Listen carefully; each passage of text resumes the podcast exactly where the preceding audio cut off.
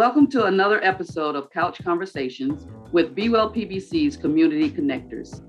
Couch Conversations is a place for community and leaders to get together to talk about what's on their minds. Have you ever wondered what people are really thinking when it comes to behavioral health and wellness? And is the community and those making decisions on the same page when it comes to solutions? That's what we're here to explore. Listen in as we connect community and Palm Beach County systems in an open conversation to help each other understand and explore behavioral health and wellness needs and solutions together.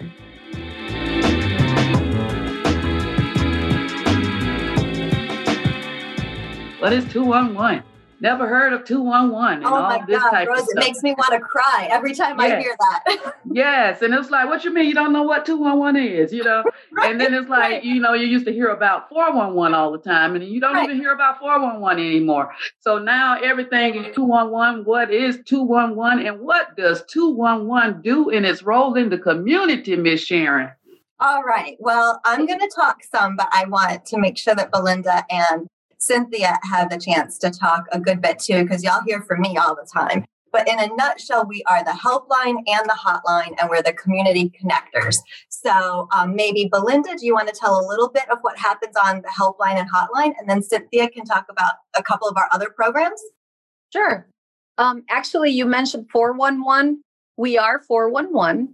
We're also 911 uh, because anything that 911 doesn't take care of, they say just call 211. That's true, they 411 do. apparently uh, charges and usually they give out wrong information. So people dial 211 to ask us any, believe it or not, in this times, in the times of technology, people are still calling to get a phone number.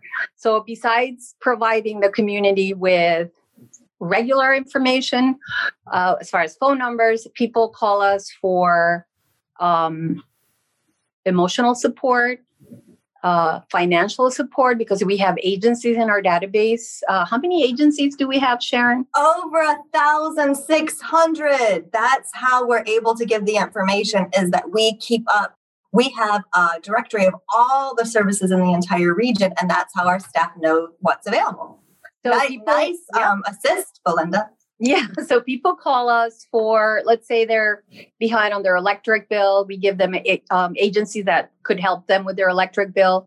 Um, last night, for example, I had an elderly in her 80s who uh, her bipolar uh, daughter came and lived with her, taking advantage of her. So we called DCF. You know, we got all kinds of social, we have basically social services. That's what we do.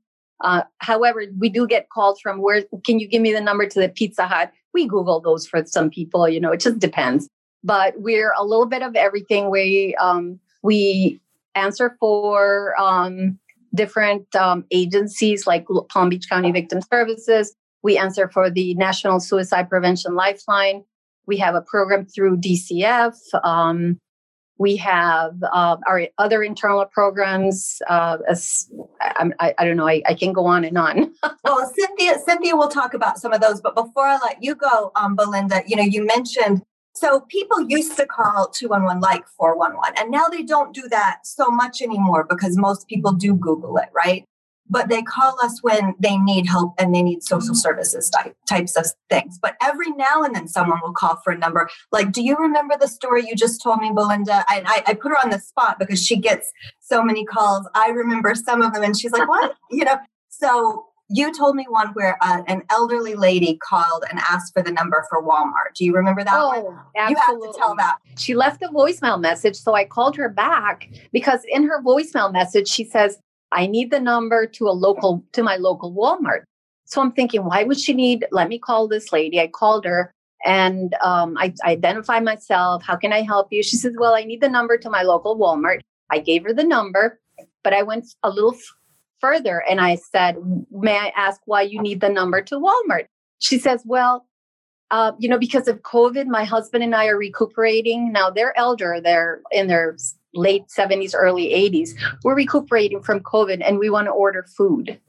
So, you know, we went ahead, I went ahead and I took some information. I, I did give them the number to Walmart, but I also forwarded the information to our one of our internal programs that deals with um, the elderly uh, elderly in, in our community but that's what I'm saying. That's what we do. We care about people. We assess callers, just not not you know. Let's say that somebody calls. Oh, I need I need uh, I need help with with um, with my water bill, or or you know, we go further than just providing a phone number. We assess the caller. Is there anything else? Are you okay with food? Most of the people are not okay with food nowadays. And what did we do with those elders? Do you remember what happened in that call? So we forwarded to the our elder crisis outreach, and I believe they brought them food. And yep, that's what you told me is that they didn't have food, which was why they were worried about Walmart, and they really right. were worried about being able to afford to make that happen. But we have a little tiny pantry for um, our our elders in that program, just until we can get them connected with other services. But if they haven't had food for three days, which we get calls like that, we they can't wait another seven to ten to, to go through the eligibility process, they're going to starve. So we give them enough food while we're while they're waiting for the application to be processed that they're okay. So and Sharon, somebody Sharon, had a question. Yeah, Sharon, I want to ask. Uh, can we go back to the directory? How yeah. often are the resources updated? That's a great question. People ask that all the time, and the short answer is they're updated as soon as we know something changed. So Absolutely. we actually have a staff person, a full-time staff person whose job it is to keep up with the directory. So for example, if this was a task force meeting, and we go to a lot of these, and, and I hear somebody say, Well, you guys have to remember we moved and our number isn't this anymore. I will immediately pick up my phone and text the person, Judy, who handles that, and say, please double check that this is accurate. Agencies are supposed to tell us when something changes. But and they they often do, but sometimes they don't think about it. So if they haven't, then we learn about it when we're out. We sometimes learn about it from community connectors like you guys. Um, but the short answer is it's updated as soon as we learn. And if we don't hear from anybody, we have a system that at, at a minimum of once a year, we actually reach out to every agency in the database, make them review everything that's in there and sign off that it's okay a minimum of once a year. And in most agencies' um, contracts with their funders, that's in their contract that they have to respond to us. So when okay, I part- people say it's not right, I'm like, mm. So let me uh, ask you. I have a part two to that question. Part two is so you say you update it as off as soon as you hear that something needs to be updated. So the updated version, how does the community how does the community? So, how, did, how did that get distributed to, to community to the community? The updated version. So y'all are asking such great questions. I'm glad we're having the couch conversation. So um, we used to, and this is gonna might age a few people on this call. So some people might not want to say, but some people might remember something called the 211 Where to Turn Guide. Does anybody remember that? It was a book that literally was as big as the yellow pages. And that's because each one of these 1,600 agencies has many, many, many, many services. They don't have just one service. So to print them, it's literally a phone book or a dictionary, right? So we no longer print that. So what the way people access it is they call us. You call us, you email us, you chat with us, you text us, or did you guys know you could go to our website and pull it up yourself? All these services are there and live. If you if you Google it's 211 PB. I'm sorry, it's 211 Palm Beach. But if you Google 211 Palm Beach, that comes up. And you can click on um, there's two two pages I'd like you to see after this. Is there's a coronavirus page that has really current information on coronavirus, and then for all the regular routine services, it's in the Find Services page on the database, and you can just click through and see what's there. All of you guys, after this call, you have to go check that out. And then I think okay, Sharon had a question too. Okay, yeah, Sharon, before you go on, let, let's yeah. let's slow down a little bit. Okay, so we're gonna go first and introduce Carlos Edwards. Carlos, introduce yourself and tell us where you're from, and then we we will proceed with some more questions. I'm Carlos Edwards um, from Riviera Beach, Florida, and I work with and volunteer with a couple different agencies. Um, formerly Westgate Tabernacle, um, they changed their name to the Gate International. I do a lot of work with um, Riviera Beach, um, such as in Project Fact, and I also work in mental health as a um, social worker. So. Okay, thank you, Carlos. Welcome, Carlos. And now I want to go to the community, and then Holly, you can come in after this. Have you ever heard about 211 before this interview came up? Was this for me? That question's for Uh, me. that's that's for Holly or anyone that Oh. wants to um, come in. I want to go to the community for a minute.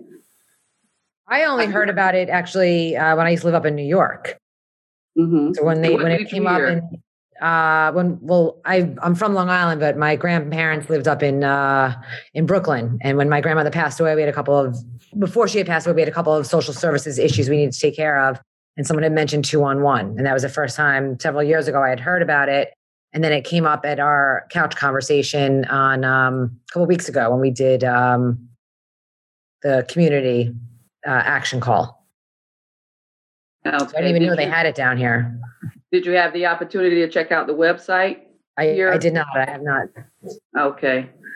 But I had put a couple of my questions in the chat.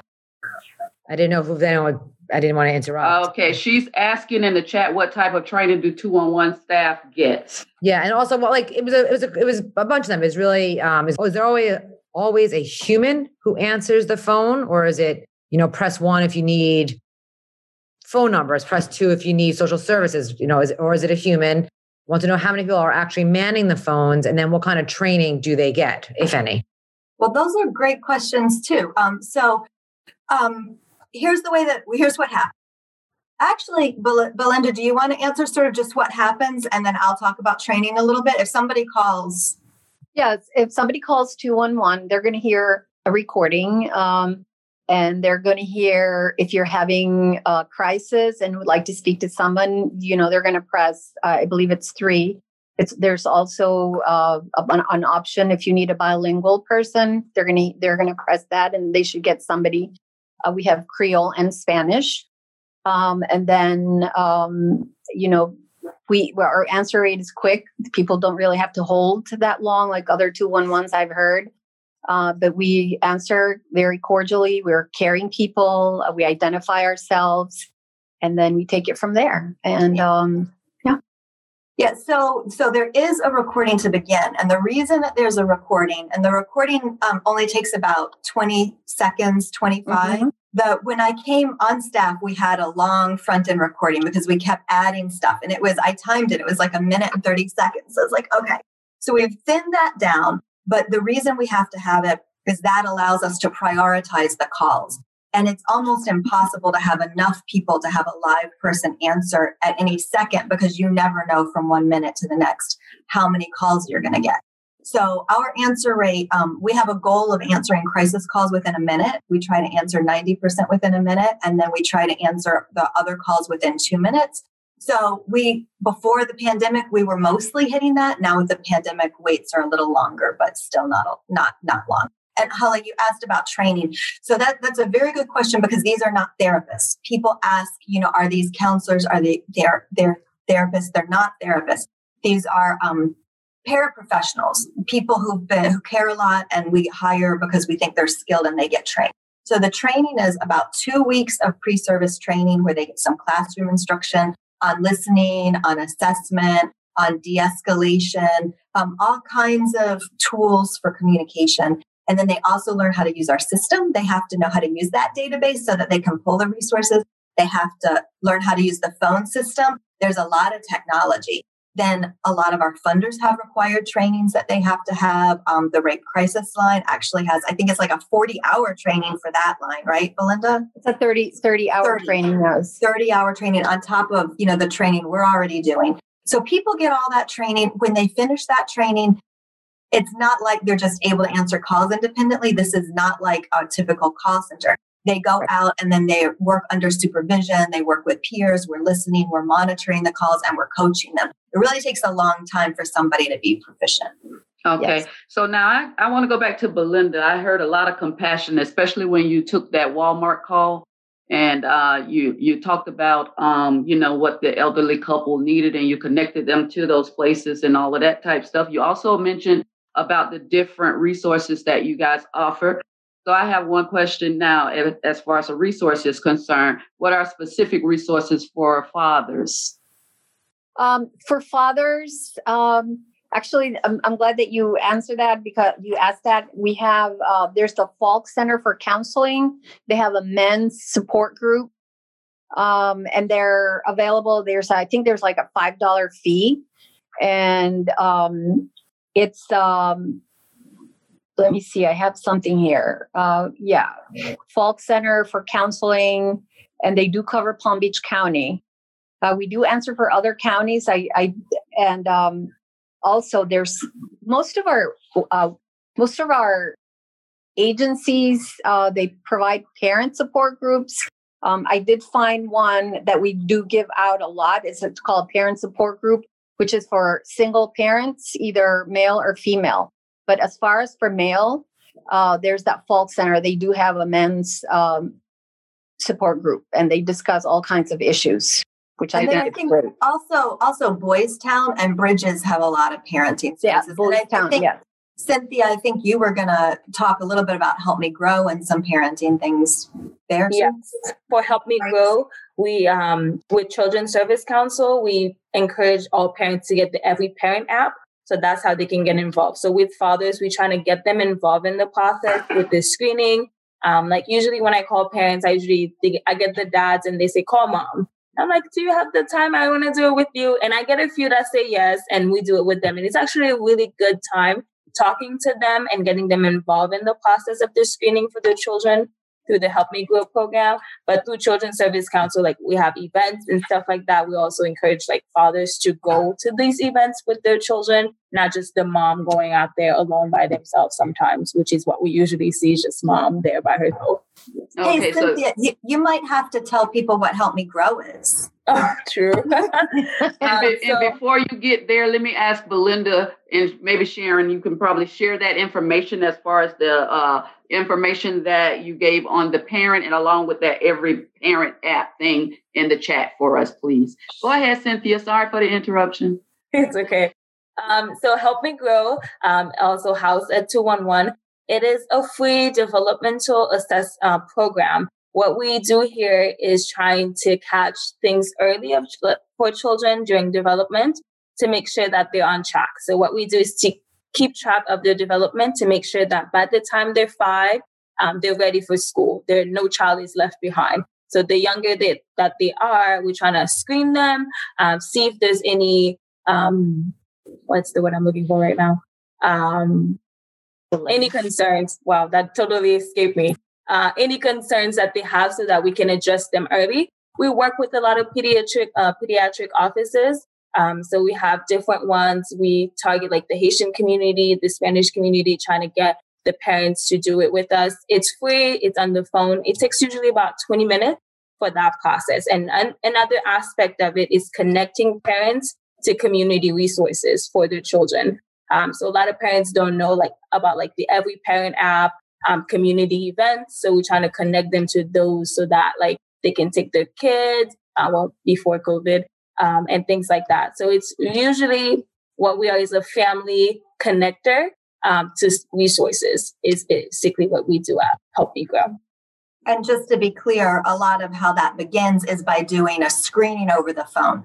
So they've got questions that they ask the parent at different stages, and depending on how the parent answers that the child is doing, we that the screening can flag whether or not there might be a, a developmental delay, a concern. And then we'll, if there is, if something's flagged, we connect them to a place to do a full evaluation. So that's sort of how that process begins. And once they're in there, if there's something that's been identified as needed, then our staff like Cynthia will work with them to get them connected to whatever services are going to help. Yes.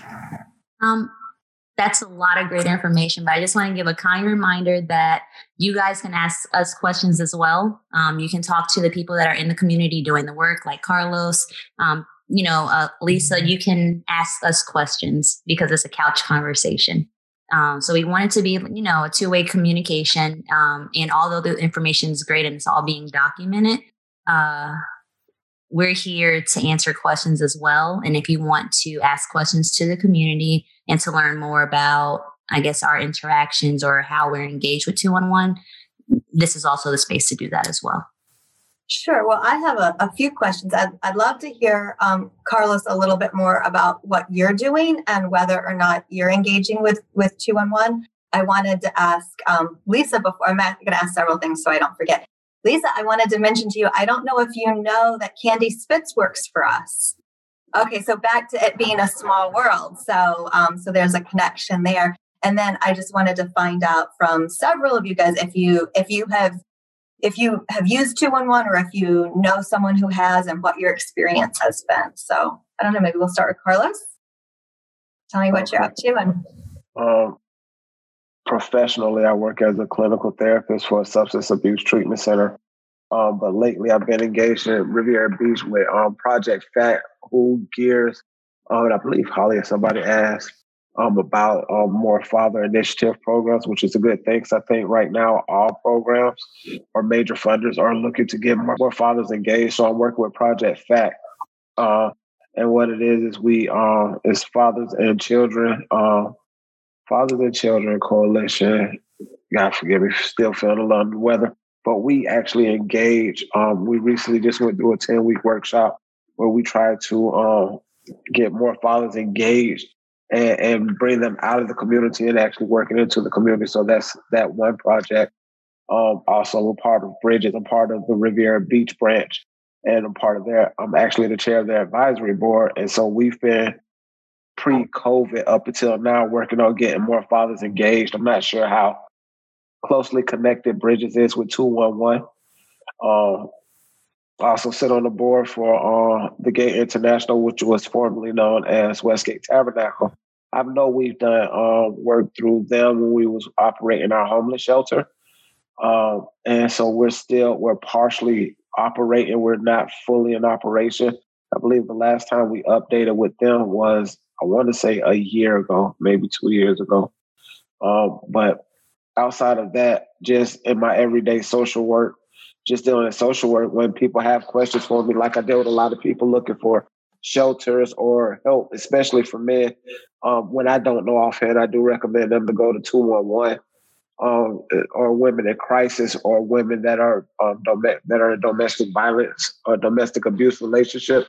I refer them to 211 because I do know there are some resources that are for women that deal with domestic violence that are anonymous. So you have to go through, uh, I recommend them to go through 211 so they can figure out how to get access those different uh, resources. I do have a question for you guys. Um, how is it being advertised to the general community so that they know um, 211? If they don't have somebody like a social worker or somebody like a community partners or children's family services, how would they know how to get in contact with you if they were going through something because I think it was Holly that said she knew about it in New York, but she didn't find out about it until she was in like a meeting or a conference or something where they were speaking about it. So that's my question, if you guys don't mind answering that. And uh, before uh, you answer that question, uh, what Holly was talking about earlier was our conversation to change. We gathered, I think it was correct me if I'm wrong, over 60 people on the call. And it was highlighting different, everything that was going on with the pandemic relating to behavioral health um, and a number of other things. But something that came up was 211 being a resource.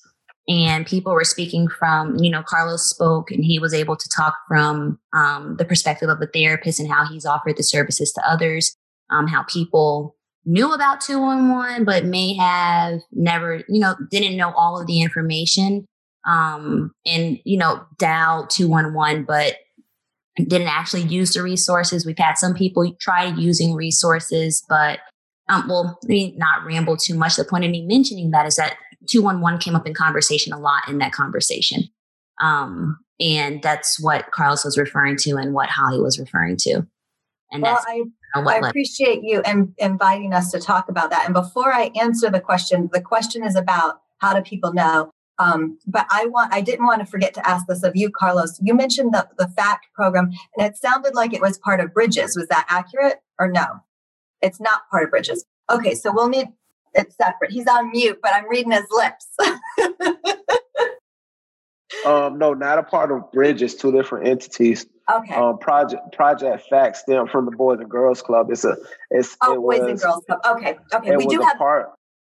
Right. The Boys and Girls Club was one thing, but the person who actually founded it, he used to work for the Boys and Girls Club, so it was like an off branch of that.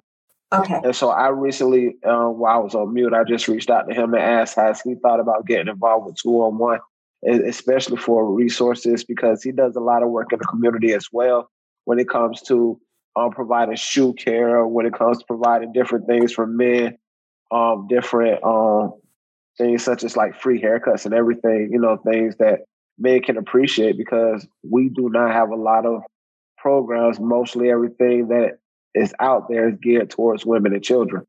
That is totally true. We see that in our resources. So I would love if you follow up on that. Thank you, Carlos. And um, yeah, I reached out to him just. Now. I appreciate that, and let us know because if that's something we can add, we would be happy to add it. And is All it right, possible? So, great. I got, I'm sorry. Is it possible that I can get somebody's contact information so that when these things do come up, I can refer them to a direct contact if yeah. they want to get involved with you guys? Maybe put Belinda, it in the chat or something. Or Cynthia, while I'm answering the next question, would you mind typing in um, getting Judy's email and including that in the chat? If you guys just pull it up on our email, you can find it. That that's the easiest thing. I mean, if, if you if all else failed, you could just do the help email and we'll get you to someone. But Judy is our person. All right. So the question is, how do people know about us? And I'm going to start it with another question. The question is, what do you guys think our advertising budget is? Our budget for advertising to like put up signs and promote and do like media, radio, all that? What's our advertising budget? I'm gonna say not much because I have not seen a lot of two on one. Well, I agree, I agree. I was gonna say not a lot because I understand it's a nonprofit, so it's it's hard for people to get that information. It's hard for it to get put on signs and have ads on social media. It's like the resources that we need the most have the least funding. Thank you, TK, because that was a trick question because our advertising budget is nothing. Zero. Crazy. I was going to say zero. I was going to say zero. And I had written out now, so we do have funding. We do, and not that we have specialized funding, but we do have in our budget an outreach person. So I'm going to talk about her and what she does. So we are able to do that, that person to person meeting. But as far as money to put up billboards, money to do social media, money to put ads on the radio or in um, any place else, um, we have zero. And I have personally written grants, multiple grants to get this done because y'all have told me again and again and again how important it is. And do you know how many of those grants got awarded? Also, zero. And so, despite the criticism that we take for not ha- doing more awareness, it would appear that no one is willing to fund awareness. So, that is a source of a lot of pro- personal frustration for me. Y'all might hear it in my voice um, because that's so unfair, right? But I will tell you what we do. We do have a, a, staff person whose job it is to do outreach in Palm Beach County. That's Patrice Schrader. I'm sure many of you see her at meetings. Um, we have another person for the Treasure Coast. We do a lot of uh, emails, a lot of meetings. So I pulled out just some of the data so you can have it. Uh, so far in 2020, collectively, because Patrice is not the only one that goes to meetings, just like we're doing tonight. You know, me, Belinda, and Cindy are all here with you. So over so far this year, we've literally attended hundreds of meetings, conducted over 60 different presentations, distributed 211 information to over 150 locations, and we've been highlighted in the media over a hundred times just this year. And that's just our little team who's also just trying to run everything and keep the 24 7 crisis line going. So, one of my questions for y'all is how can you help get the word out? we will we will email you flyers and you can email them to everyone you know. I want to know how many of you have liked our social um, our Facebook page. Did not even know you had one. It, I that's, did what I, that's what I put in the chat. Do you have so social find media? our 211 helpline. Instead of uh, the name of our agency is 211 Palm Beach Treasure Coast, but I decided that is too long for anybody to say. So we have taken over the last few years just to calling it 211 Helpline. So if you go on Facebook and find us, 211 Helpline, we're right there. Um, we need you to like uh, the page so that you'll see what we're doing, check on what we're doing. Through the pandemic, especially, and hurricanes, we've actually put out a lot of information on Facebook because a lot of people do look there. So, um, check it out, like it, and then share it. That's a big way you guys can help that. And then we can email you, like I said, flyers, and you can you can we can't always pay. I would like everyone in the world to have a 211 flyer, but I can't pay for that. So if I email you guys the material and you email it and then print it and share it with everyone you know, that would be a big help. Is it Yeah, I was going to say, as good community connectors, we certainly can um, get the information out via email. Uh, via, do you have Instagram also?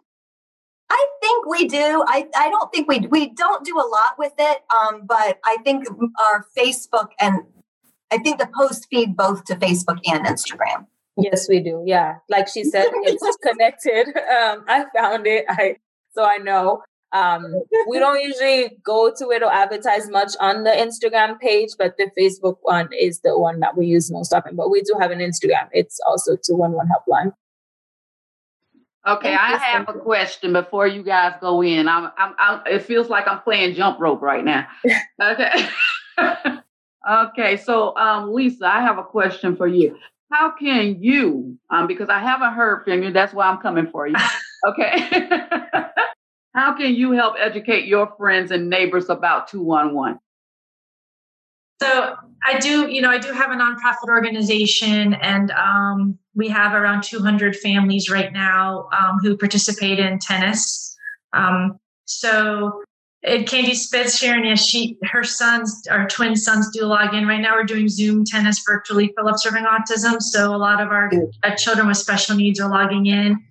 Um, I I, I would love to share flyers. I, I should have probably connected to Candy earlier about all this, you know, and shared it with all of our families. Um, because I do think that, especially during COVID and, and, and for children and adults with special needs, I think it has impacted the parents, the families, everyone involved.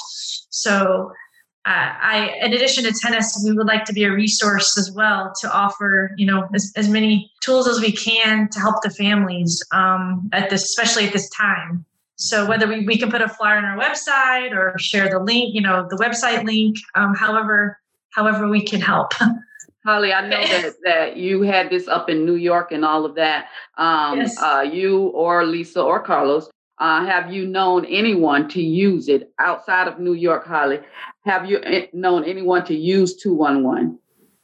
Not outside of the New York area. That's why when I um, had the conversation to change, I was like, oh, 211, I know that because we we had used it for social services up in in New York with my grandmother who was elderly and uh, there was some uh, health issues or behavioral health issues that we needed to address and that's how I had learned about two on one. But I don't know anyone down here uh, that has used it. Um, and like I said, I was unaware that it even existed. I thought that was a New York thing, and maybe that it's a two on one Brooklyn, like the way there is a two on one, you know, uh, Palm Beach Treasure Treasure Coast. I didn't even realize that it's not a national thing; that it's a a local well, it is. It's actually so here. Let me just answer how that works. It's a national number. So 96% of the population in the US has a 211. Uh, so almost everyone in the US has a 211. It works similarly to how 911 works, meaning that if you call 911, you don't get a national agency, you get your local your local law enforcement. So 211 is the same. And the way it operates, though, uh, unlike law enforcement, which operates similarly wherever you are, two on ones operate very differently. Some are just information, um, like the helpline. Others are like us that do helpline, the suicide prevention, and some other auxiliary programs. So, thank you. How about you, Lisa? Anyone you know ever used it? Um, I did refer a family, I believe it was a year ago, to use it. Um, it was for a, a teenager on the autism spectrum who was needing some mental health support. So I believe that they followed through. um, and I had, heard of it again through through a friend, through someone who works at 211. She's a development director, so she had kind of sent me a little bit of information to help this family. But I, I feel that there are times and families don't really they don't really let us know even as an organization of of their needs in general you know i don't i don't know I don't know everything well enough to say, you know, to recommend, you know, certain services other than I know that we're here to teach them tennis and social skills and all that. But it would be nice at some level to be able to know, you know, identify those needs um, so that we can continue to refer. But, but like I said, we can we can share the flyer and the and the website link and social media pages too. So Can true. I ask a stupid question? And no question is stupid. I, I, feel like a little naive even asking this. Um, I know you said you have no advertising or marketing budget. Um, how much um, interaction do some of the government agencies, such as the police or even just the local government, um, work with you or offer services, or has there been any kind of interaction between the two? You know, I'm thinking about, you know, over the summer with all the calls of defund the police, and it's really more of increasing the use of these behavioral or social services that the proper phone call shouldn't go to the 911. It should go to the services that are provided right here was a great platform, but no yeah. to know about it. It's easier. Everyone knows 911. We're just taking a different number. Yeah. So I'm just I'm just curious. I, I don't know how to phrase the question, but no, that was curious. good. I under I understand. So so a couple of things. One is that um, I should probably share how we're funded. So we do take private donations, but a lot of how we're funded is through the support of United Ways, the Children's Services Councils, um, and local government agencies. So here in Palm Beach County, probably our several of our biggest funders are Palm Beach County, um, Palm Beach County United Way, and Town of Palm Beach United Way Children's Services Council, and then some money that comes down through DCF into Southeast Florida Behavioral Health Network. So those are some of our very, very biggest funders. In addition to that, though, we get a lot of so so I say that to say we work closely with all the governments. I mean, we had an email from Lois Frankel's office just this week with a constituent, uh, an elderly constituent who needed help, and we assigned somebody to, to follow up on that. I'm going to finish this thought, but I want to get back at some point to Cynthia to talk about some of our other programs that we, we never did talk about. So, um, so we do work with government. Uh, the, all of our county commissioners know about us. Most of our local officials know about us. The Boynton mayor, uh, West Palm Beach commissioners, Boca, Delray. Law enforcement, they do know about us, but here's the, the challenge is in Palm Beach County alone, there are over 20 different law enforcement agencies because you have the sheriff's office, you have Delray, you have Boynton, you have West Palm, you have Riviera. So what I find is that um, just like this group, it's a constant, constant, constant education. And I could probably fund someone to go to every police department and do briefings, and that would be their full time job. So it's been very difficult to keep everybody um, all long. We, I say we do work closely with law enforcement, and yet just like this group, I still find I talk to officers who don't seem very knowledgeable. In fact, I worked for Delray Beach Police Department for ten years, and when I got this job, I was in my own community talking to our mm, officers, officers I know, and they made the comment that one of them didn't even know what 211 was. And I grabbed the chief and I said, Chief, you guys don't know what 211 is. And he said, they know. And I was like, I just talked to them and they don't know. So it seems like it's a constant, constant education and re education as people who know about it move, take on different jobs, new roles, and new people come in who may not know about it. And that's a challenge for us. Um, I have a question before you talk about the other services. Um, if you had to tell us how to advocate advocate for you, like the top three things that 211 um, helps with the community, what would you tell us to say? Well, it sounds like two different questions. One is what are the top things that the community needs, and the other are the top things what, we as an agency need. How would you want us to communicate what 211 is to ah, other community members? So, what I would want you to say is that that I would want you to tell people that whatever's going on in their life, if they need help, they should just call 211. That's the easiest thing to say. If they need help and they don't know where to turn, just call. It's free, it's confidential, and it's 24 7. So I hear a lot of worries from people saying things like, I didn't know if it was for me, or I didn't know what was going to happen, or I didn't know what the people would be like. I say, just try it. You know, if you're hurting and you don't know what to do, just make the call, right? You know, what have you got to lose? So that's what I would say is just to encourage people if you're struggling, call. I, I um, like to go ahead. Sorry, I like to add something to that, Sharon. People sometimes we get calls. Well, my friend told me to call. I, I, I don't know why. So there comes our training. We're trained. Active listen okay, well, I'm glad you called. Tell me what's going on. And sometimes people don't know what why they're calling. And eventually, after we talk to them for a few minutes, then they realize, oh yeah, this is what I need. You know, whether it's uh, help with whatever utility bill or just to talk, just to vent, just to let out what they're they're they're feeling. You know. And so we do get a lot of calls that I, I don't I don't know. My French has told me to call, or my teacher said to call. So that that's a great story. I, I also hear from people questions like, um, like I didn't know if it was for me. Like there almost seems to be a fear, like maybe my problem's not big enough, or maybe it's only for people that don't have any money, or maybe, you know, I don't have food all the time, but we're not like dying of starvation. So, mm-hmm. so I think there's just a reluctance on people's part to to seek help and to ask and to maybe admit worry and anxiety and vulnerability. So I would be reassuring to people. One's just saying what we do. You know, we're just we're just here to help. That's why we're here. And then two is, you know, it's easy to call. It's free. It's easy. They're there for you. That was a lot of things, but the one is just call. I wanted to ask you before you moved on, Sharon, when did you work for Delray Beach Police Department? Because I did too. You did too? What? Um, oh, that's hilarious. So I was there for 10 years. And I was I there from 94 to 2000. Okay, so no, I was after you. I came in 2003. I had to think for a second when I when I was there, but I was from okay. 2003 to 2013 for 10 years. And so I the the chief who was chief when I arrived was Larry Schroeder. Okay. So um, I wanted to go back as as well too because uh, 211 has been around for such a long time.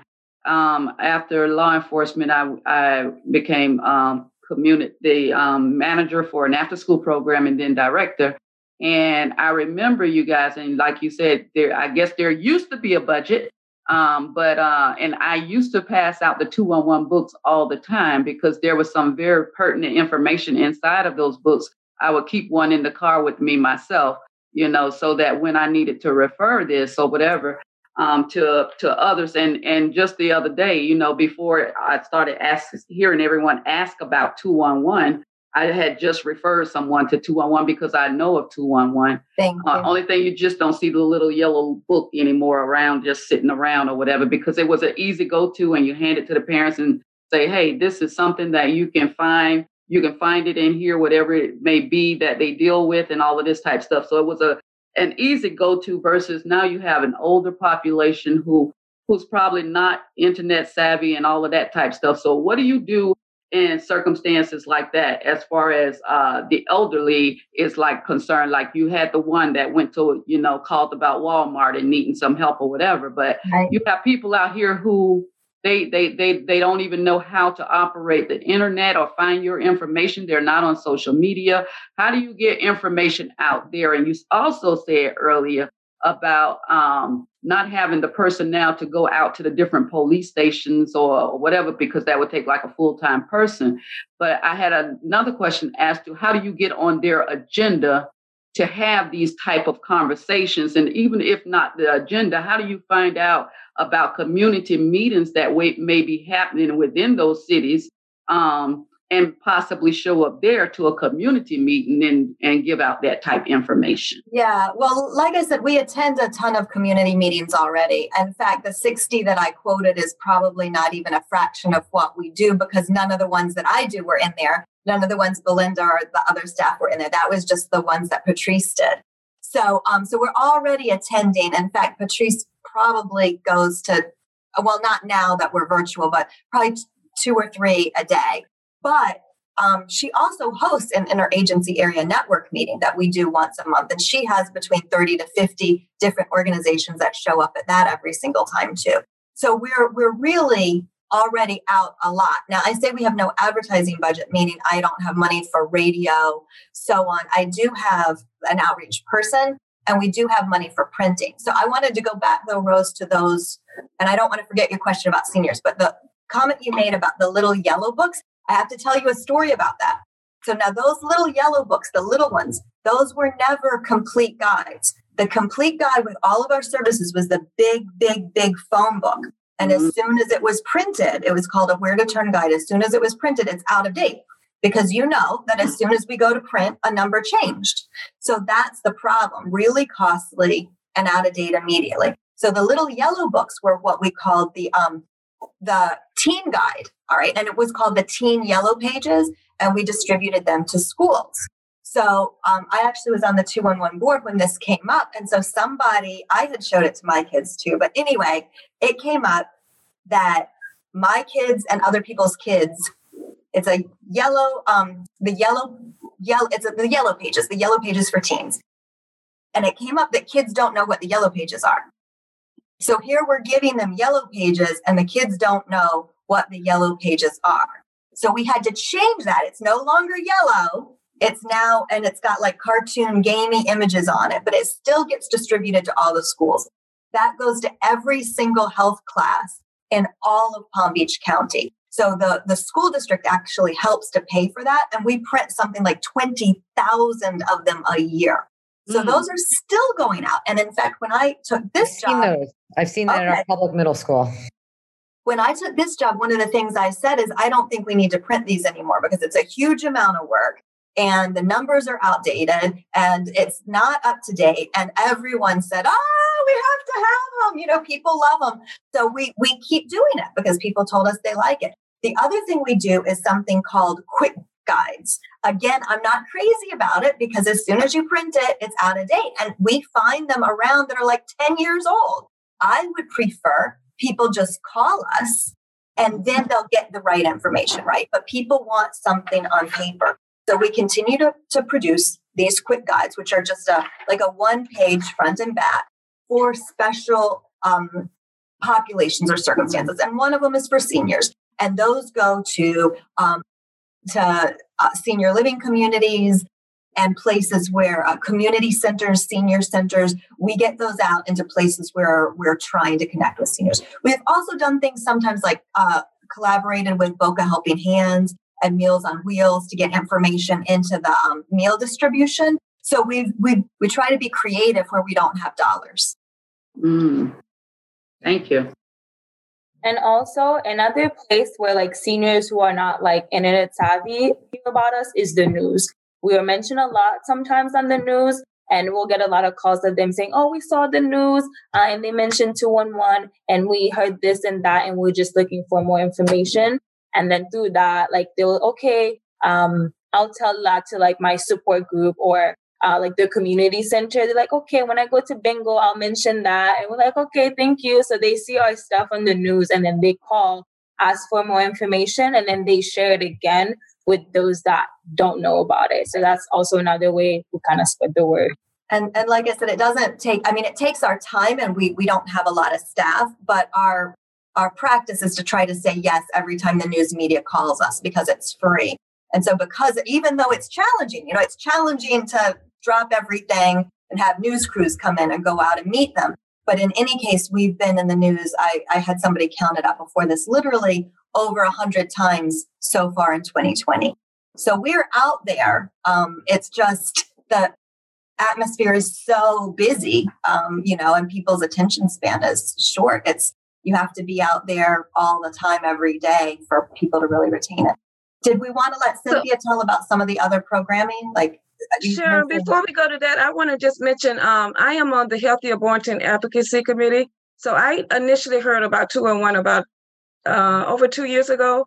So I'm wondering, uh, do you ever, do you work with any of the other healthier, uh, uh, work closer with any of the healthier together communities? We do. We work with all. We work with all the healthier together communities, and that's part of how you know we we got to be here before Lauren um, changed her position, we were working with Delray. We work with Boynton. Um, with well, you said Boynton with Jupiter. At, different levels, I think we've been a little bit more involved with the Delray one, but all of the healthier together communities are are connected with us, all the staff. Yeah, I might want to um, make a suggestion that they do more uh, promoting in their newsletters. Okay. I'll I'm going to make some notes of like a couple of follow up things to do that I'll send to this group afterwards. And so I'll include that Healthier Together promoting 211 in uh, the newsletters. Thank you. Quick question. And I know we got to get to Cynthia. Um, in the midst of her talk about some of some of the services, is there if there are services that you do not offer, could she also mention those? Because I think some of the biggest issues is when you recommend something to somebody and the person actually reaches out and then they find out they don't even have what I need to help. And I think a lot of times, especially um in my community, I think we get discouraged when there's there's programs or there's things offered, but they don't meet our needs. You you know what I mean? Yeah, hundred percent. And and honestly, Carlos, this is one of our biggest um, concerns too, and one of our biggest challenges. And frankly, I think two one one often gets a bad sort of a bad rap because people feel like they called us and we didn't help them. But the dilemma is, and I tell this to our um, our board and our allies all the time. You know, I, literally when I took this job, one of the things one of my board members said is that they wanted us to tackle homelessness. And I was like, "Are you kidding?" You know, like we're we're a twenty four seven crisis line, and there are so many agencies dealing with homelessness, and it's such a huge issue. Uh, you know, there's no way I'm going to solve that in, in a year. So the dilemma is that we can't control what services are available. And the sad, sad, sad, sad news is that in the state of Florida, for most services like mental health, I think we're something like 48 or 49 out of 50 in funding. So uh, the funding and the services for, for homelessness and for mental health are not good. Um, did I'm sure you guys are aware, maybe you're not. Did you know? Trick question: How many walk-in homeless shelters are there in Palm Beach County? I have no idea. Not many. Are there any? Yeah. I was going to say zero. That was, that was going to be my answer zero. Carlos knows. We're like rehab capital of the world. You put So, so in Palm Beach County, there is not are any zero. location that if you are, and actually my whole service area, there are in Broward and there are in Miami Dade, but in our service area, there's no place that if you're homeless, that you can just walk up and get admitted and have a cot. So that creates a huge problem in dealing with the homelessness situation. And when somebody calls us, we 211 can't change that. That's not something that we can change. We do advocate for change. Like we produce a report that shows areas of unmet need for our um, representatives and for our county government. And they have like one of the biggest one is housing, housing, housing, housing, housing, housing. You know, because the need is rising even as they're expanding. Let me piggyback on Carlos. Let me ask you a question. For, um, I'm going to piggyback on Carlos for a minute. Can they screen for the services to help control what is needed by the people that are calling so that they will know immediately what service is needed and they can direct them to that service? Is there some type of screening form that you have or what, what is it that you Yeah. have? So so sort of. The short answer is that with every single caller, we do what we call we assess. And with um, the system, we look at the eligibility criteria in the system and, and we try to match it up.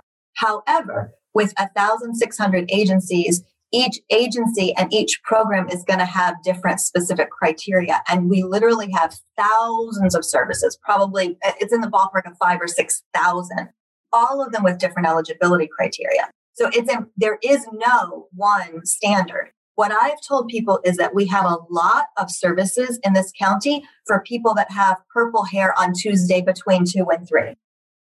So every program has a whole set of their own stuff. So we screen for what we can screen for, and they, and if we have a um a, a specialized relationship, like for example, uh, Belinda, you may want to talk about our drug abuse line. You know that we have certain things that we have a relationship with, and they can call us specifically for that. And we have staff that will screen for that particular thing. There's not one standard eligibility for any. Oh, okay. Because I was about to say, can if they call, can you say two one one? What's your emergency? we, we, we basically say that. we basically say that. We get everything. Um, did someone wait? Was someone going next? Was it? Uh, Belinda was going, and I think Cynthia was going to offer some more services. Belinda, you want to tell them about? Um, we call it SAP, but that's not the the um, drug abuse hotline. Oh yes, um, it's a um, it's a, a, a hotline that DCF case managers call in uh, to request an assessment, a, a drug assessment test for their clients.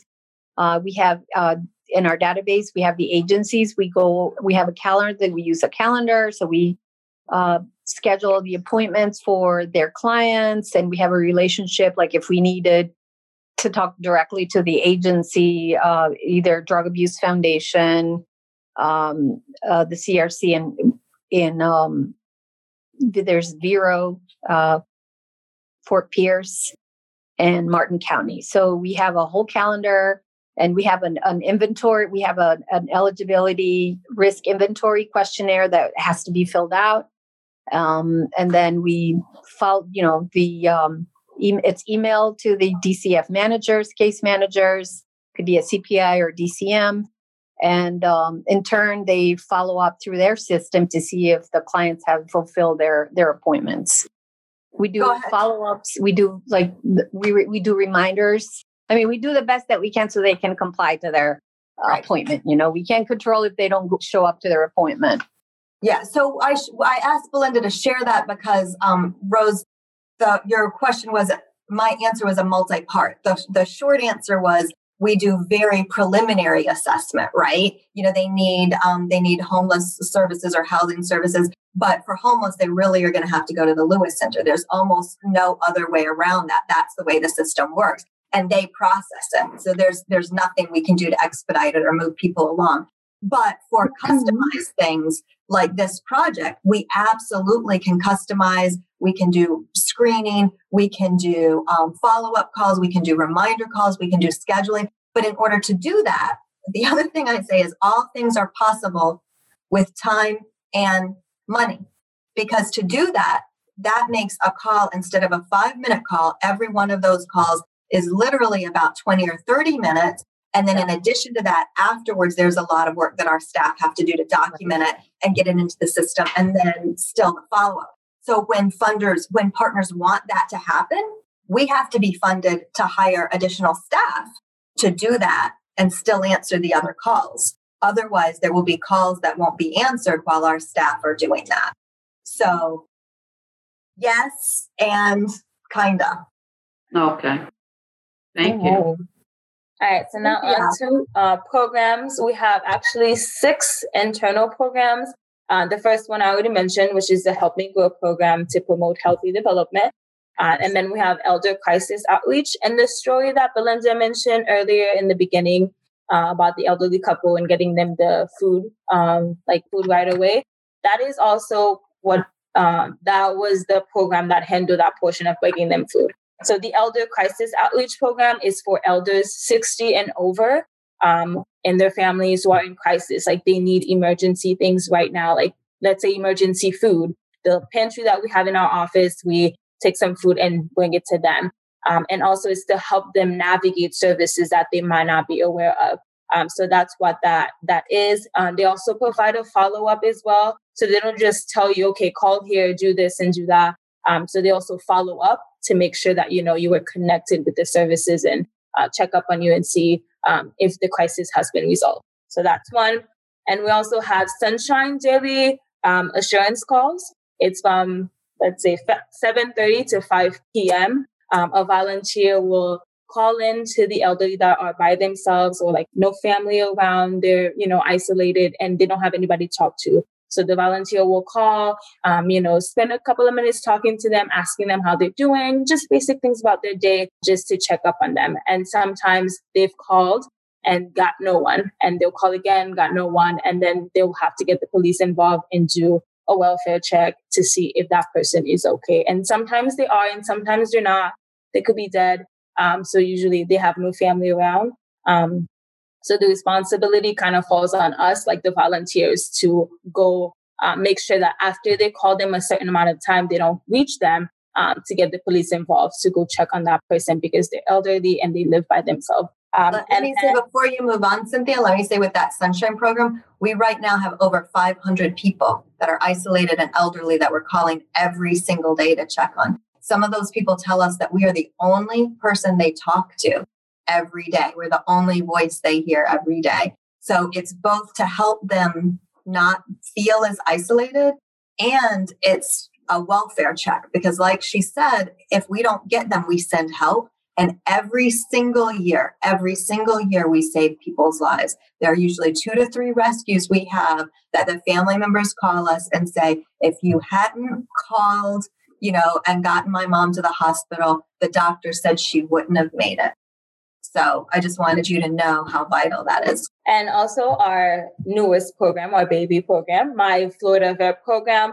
Um, so it's part of 211. It provides um, a dedicated helpline to Florida veterans. Um, it's of a counseling type. So once they call, again, with the pre screening, the preliminary screening, uh, we ask questions Are you a veteran? And if they answer yes, then we mention the program to them where our coordinators will call them, talk to them, uh, kind of transition them into civilian life um, or to counsel them, let them know what services are available for vet, um, or talk to them. Some of them just need someone to talk to, honestly. And our coordinators also provide that. And some of them need, you know, more than that. They need other services, and they also try to connect them with the ones that are specific for vets and that they might have not known about as well.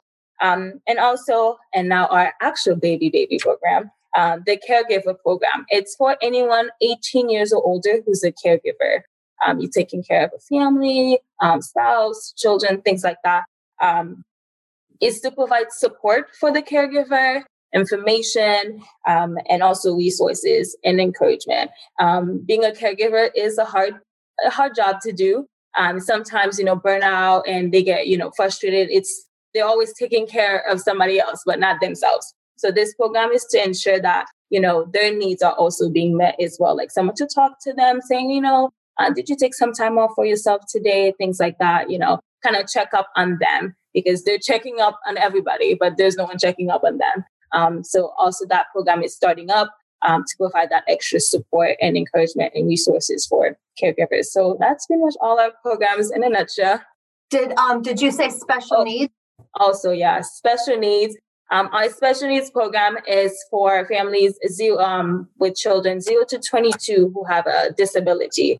Um, so our care coordinator, Jennifer, um, after your child has been diagnosed with any disabilities, she then help you with the process of getting resources, let you know what you can fill out, what um, what resources are available to you. Um, so she kind of connects the family with everything that they can, like the community has to offer you know, some things we don't know about. And then until you speak to her and you say, Oh, my son needs this and it's that. And then she said, Okay, here's where you can go get that. Here's what you can do. Here's the process, the application, and also there's follow ups. The key thing is follow up. Like you can tell a parent to do this and they're like, Yeah, sure. And then you call them a week later and they're like, Oh, yes, I forgot. And they also serve them as a reminder that, okay, someone is here with me through this process. So I'm gonna go, you know, get on that because they're gonna call me again in a week. Right. I don't want to have the same answer I had last week. So she does that as well uh, for children with disabilities from zero to 22. So that's our Thank last you, program. Cynthia. I want to summarize all of our services though, because one of the challenges we have is that we do so much that I think it's hard for people to really remember what it all is. So, really, what our core mission is is it's a little bit like an emergency room. So our, our mission is to de-escalate the crisis and then connect people to help. That's it. De-escalate the crisis, get people connected to help. And so the biggest program area is our helpline and hotline, right? That's where we're doing that. And most of the time we're we're we're like an emergency room. So we're getting people de-escalated, connecting them with whatever resources available for them. Now, sometimes there's not much for them. And we talked about that with Carlos. That's the sad reality. We we had a woman who called, I remember, who had had a stroke in her 40s and she had a very she had had a great job and she had a very large house. I don't remember how big this house was, but I remember she told us, I think, the house size and her mortgage payment, and she wanted help paying her mortgage because she could no longer work. And the sad reality is that there is no service that is going to help pay your mortgage for the rest of your life from 40, you know, on. And we had to talk to her about other options she may have to consider. But we are um, de-escalating, getting people connected to the help when that help is available, and then in addition, there are some vulnerable populations that need a little more help. We don't have any long term services, no ongoing services, but sometimes they need a little more help than that one call. And then we have advocates who can do that. And those populations are the special needs, the elders, and our children and our vets. So that's sort of the way that I describe it, like an emergency room. Most of the time, we're handling it right here on the helpline. Sometimes there are some advocates for special populations. So Holly, Carlos, and and Lisa, what questions do you have, or did they leave unanswered? I have a question. Uh, with because it sounds like it answered one of the questions from earlier, like what is your target popular or, or your main priority? And and I could be biased, but I think, and maybe maybe maybe this is out of your spectrum. But my question is: Is there ever a time where men are the focus? Because again, we talked about elderly, talked about children, we talked about uh, special needs, but it seems like a lot of men, especially with COVID 19, a lot of men who lost their jobs and who are homeless, the only service that they may be provided for is homelessness where they may not feel comfortable talking about mental health. So, is there anything that 211 possibly can do or look into to, to make men feel comfortable using them and not just feel like it's only when they're homeless or when their children or their wives need something? Yeah, that's a great question because, um, as you said before, and I agreed. Um, unfortunately, you know, the services dedicated to men are are much um, are much more sparse than than the other services. So the the, sh- the short, most accurate answer is that we don't have an advocate that is dedicated only to men. Um, the areas where we have special advocates are only when we can secure the funding to do that. Because again, if I take a staff person off the phone to, to focus in some area, I have to have either somebody else on the phone or the call wait time is going to be longer. So I don't have an advocate just for men. I will say that the closest thing that we have on staff is that our, our veteran services are not only for men, but a large number of the veterans are men.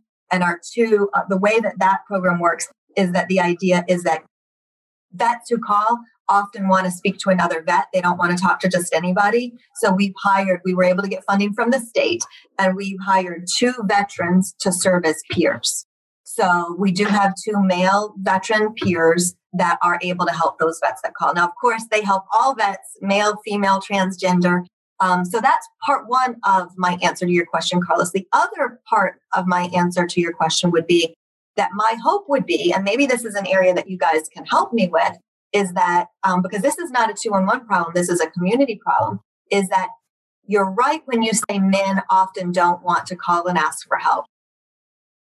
That's something as a community we need to work on shifting men's willingness to connect with help when they need it. Because I would say that we are available for everyone all the time. And and men are part of everyone. Yes, and I I have to add something that um, uh, especially during the pandemic, uh, I've I've spoken. I've sometimes I'm I am on the phone quite often, and I have had a lot of men call, uh, single parents, you know, because they are they can be single parents also, and they are a little hesitant to ask for help. You know, they might ask just for one thing, and then I also we are trained to not just concentrate on that one thing that they need when they first call. But that's why we assess the call. Is there any other areas in your home that you might need help with? You know, and they they're kind of hesitant to share that information. Again, we are non-judgmental. You know, we um, we like we do use the, our active listening. So that's where where that comes in. They they eventually open up and they say well you know yeah i lost my job and you know i'm a man you know and I'm, I'm supposed to provide for my family. And that that's where what you were saying sharon they have to you know open up. Uh, maybe the, there's some sort of programs through a community. I wish we could do more for just men but unfortunately our calls are for everybody but i have spoken to a lot more men than i would before the pandemic so it sounds as though uh, the narrative had it has to be rewritten because you mm-hmm. remember men were told and probably still are being told that men are not to cry.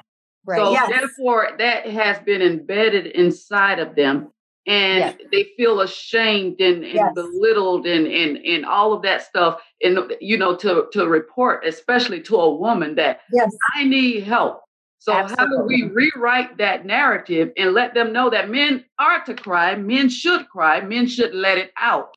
you know, because we've been letting it out. We still let it out, you know. So how do we, you know, wrap our hands right. around them and give them these big hugs and say, just let go? Right, know? all of us. Well, right. I can. Can I, can I answer that one? Can yes, I do that answer? Please. so, so it's difficult for men to just do that with women, and so that's where Project Fact is some of the work that I've been doing. Like um coming up in March, uh, I got a um project that I'm working on. I was one of the grant recipients, and it's and the project is called ICU. That is going to be geared towards men, and talking about getting them comfortable and bringing forth the uh, normality that we do hurt, we do cry, and it's okay. So part of that narrative right now is being rewritten. It's been um, also with Project Fact. we're doing two parts, one with men, one with um, youth. So we're trying to work on that. And so sidebar, um, I was going to say because I also heard two of them talk about some of the grants that they write. Possibly, maybe just a suggestion. Write a piece in the grant for somebody to be a male advocate. I'm so sorry, I can't remember her name, but it's just something about when a man talks to another man. Oh, I'm finna snap. I'm finna lose it. And he said, I understand what you're going through, but snapping ain't the way to go. Maybe you need to work on this, or have you thought about this program, or have you thought about this program, or maybe this program? I think you're right. So, Carlos, right now we're going to lean on you. And one of the things I'm going to put in my email is um, our contact for Judy, who helps with the database. And I'm going to want you, as you work on these additional services, to make sure you get in touch with us so we get them in our database so then we can send people we can send some of the men that are calling us to the services that you're offering and Carlos, on that note, um, you're you're doing that with the men, and when I do my next session, of course, I do mine with the women. And one of my next sessions will be on interpersonal relationships and communication, where I would love to invite men in on this session because I only had a women's session the last time. So it's like we and let's just say in our communities, we need to have these type of conversations, um, especially, and we need to know where to get them from and where to go to. And uh, I would love to uh, partner up with you um, in the near future uh, to get that going because the women need a place to go that's safe to talk, and also men as well. And and when we are able to bring it together, ooh, dynamite a lot of a lot of synergy. I agree with you. I want to share I while we're talking about men, though. Um, I and this is just one story, and and this was I I heard it from a staff person in the bathroom. We had just gotten a call, and it was memorable to her because we don't get a lot of these from a male victim of domestic violence. Mm. And so um, yep. that man had gone for a very long time without help because he was too embarrassed to tell anyone what was really going on. And we all have a little bit of preconceived ideas because e- even I, I wondered, like in conversation, I, I wondered in my head, I wondered if this was um, a gay relationship. Well, it was not. The, the abuser was a woman. So um, I was very grateful this man was able to reach out to us and that our staff cared about him and was able to get him connected to some services. That's another thing. Men are told not to hit a woman. But uh, look, I don't believe in all of that. But if she's doing enough to to get whatever repercussions there is or whatever to get her up off of him, then all by all means necessary. You know, because they were taught that as well. You know that they are not supposed to do so. But why is it okay for her to do so? Right. Nobody, nobody should be nobody should be a victim of violence. Exactly. exactly. And, if it has gotten to that point, they need to walk. They need to go their separate ways. I think this need to be another conversation about learning how or or deal, or finding more funding for both because it's a lot of it's a lot of it's a lot of resources for women that's been abused. But you bring up an interesting point. Men get abused quite often, whether it's physical or even mental. Mental abuse is just as bad as the physical abuse, especially when you're doing your best and, and the woman is, is is abusing you or your partner's abusing you and you don't have any resources but there are shelters for women but there are no shelters for men and so it's see these conversations are needed so much because it brings out other pieces where we started off with 211 and 211 is just a piece but they right. also need additional resources they need help just like we need help So yeah, no, bounce off each exactly. It's it's we are, and that's what I've told, told people. We are a piece of a puzzle. We are a critical piece of the puzzle, but we're not the whole puzzle. So sometimes when when you know people want to talk to us, you know, want us to solve homelessness or domestic violence, you know, I say you you cannot lay that at, at the doorstep of two one one. That is a community problem. And Mhm. the, one of the biggest problems is the very fact that we are one of the least funded states when it comes to these kinds of services. And that's one of the reasons, Carlos and Rose, that that it's so difficult to get people to the help that they need because, Yes, because if every, we every don't- partner is starving. If we don't get to the root of the problem of all of these problems, because we know that there are some existing problems before it gets to the problem when they call 211 or 911. Right. right. So, but if we don't get to those problems, then you know it's going to be a, a, a it, well, it's already a real problem because they haven't dealt with their their little girl selves or their little boy selves, and and they haven't gone back in past to find out what was the hurts and all of that type stuff, and to bring this stuff to the forefront. Because when I talk to people, I tell them to go back to their little girl or little boy selves and work yourself all the way to the age that you are now, and find out what were your hurts along the way. Because however you got on this side of the puzzle, okay, something happened on that side of the puzzle or along the way. So until we're able to solve those those those buried issues, we can't solve nothing on the surface. It's a That's what- tangled problem. One one thing I'm- is intertwined with another. Now, let me So ask you. Sharon, I don't want to get into. I'm sorry. Go ahead. I'm sorry. It's a quick question. Um, do you guys also allow therapists to be on your to be on that? Like if they're looking for a therapist, do you guys also allow therapists to provide their information? So if a person does need a therapist or needs somebody to talk to on that level, Yeah, we use your services as well. we we, re, we we refer to therapists. Generally, we don't refer people to individuals. Usually, we we generally refer them to organizations. So if they are private pay and they have insurance, we'll help them, you know, start the process to navigate that. Most people don't have the funding for that. So in those cases, we connect them to agencies, nonprofits that provide um, either free or sliding fee services, counseling. Okay. Sharon, how do and there are a lot of them actually. How do people, if they have a program or a service, get onto your platform get onto the two on one platform? So you have to get in touch with us. And if you didn't know how, if you weren't here, then you could just go on our website and click, you know, help and just ask the question and we would connect you to the right person. But after this email or after this call, I'll do a little email that includes my person's um, actual email address. Her name is Judy Heckman. And we have a form and there's a screening criteria. So not everybody can be in the database. We don't put every um, medical doctor, we don't put every individual private practice therapist.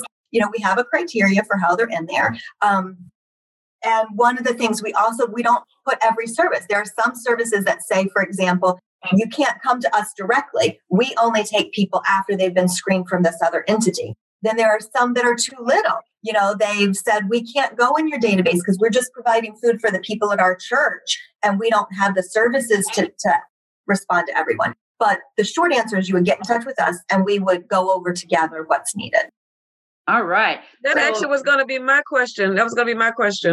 Okay, so Miss Rosa, you have a question because we No, that was going to be my question. How do they decide what's what services um that are that are chosen for two one one to be included in the directory? Yep. So did That i was- answer you Yes, yes. All right.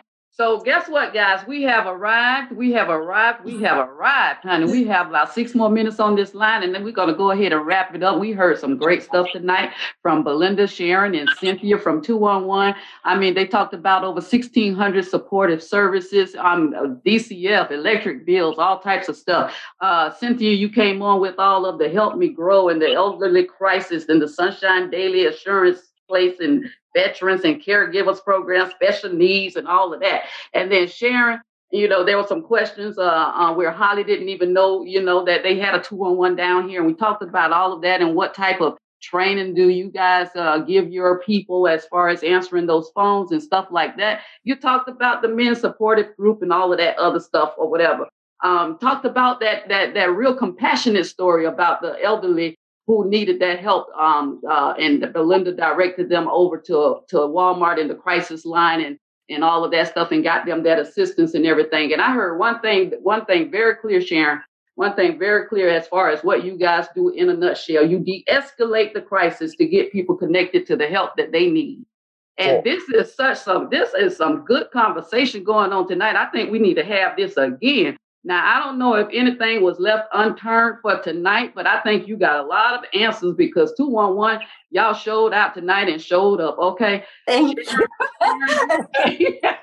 I'm impressed with you, Rose. You must have been taking notes because you summarized that good. Girl. All in a nutshell. Rose. Let me tell you, honey, let me tell you what I do by day, honey. I work for Primetime Palm Beach County. I am the assessment manager. I go in and assess the scene like I'm a former police officer. Oh, wow. So that is what I do. I write things down. So when I called Carlos, when you start talking about that men situation, and I know that I got me a little women thing going over here, and I hope to see y'all one day. Making the connection. You know, making the connection. We're making connections all across Palm Beach County, and I am loving, loving, loving it. You guys continue on with your great work because I know that each and every one of you that are on this line, you're doing some fantastic work in the community, in your homes, in your schools, wherever it may be that you show up. But always remember to show out when you get there. Amen. I almost took y'all to church and didn't even know it. You're right. That was great. Thank you, everybody, for having us. Thank you for your questions. Thank, Thank you, you, for much. caring about Thank this you. community. The last thing that I think that we should all, you know, take from this call is how we'll be able to advocate for 211.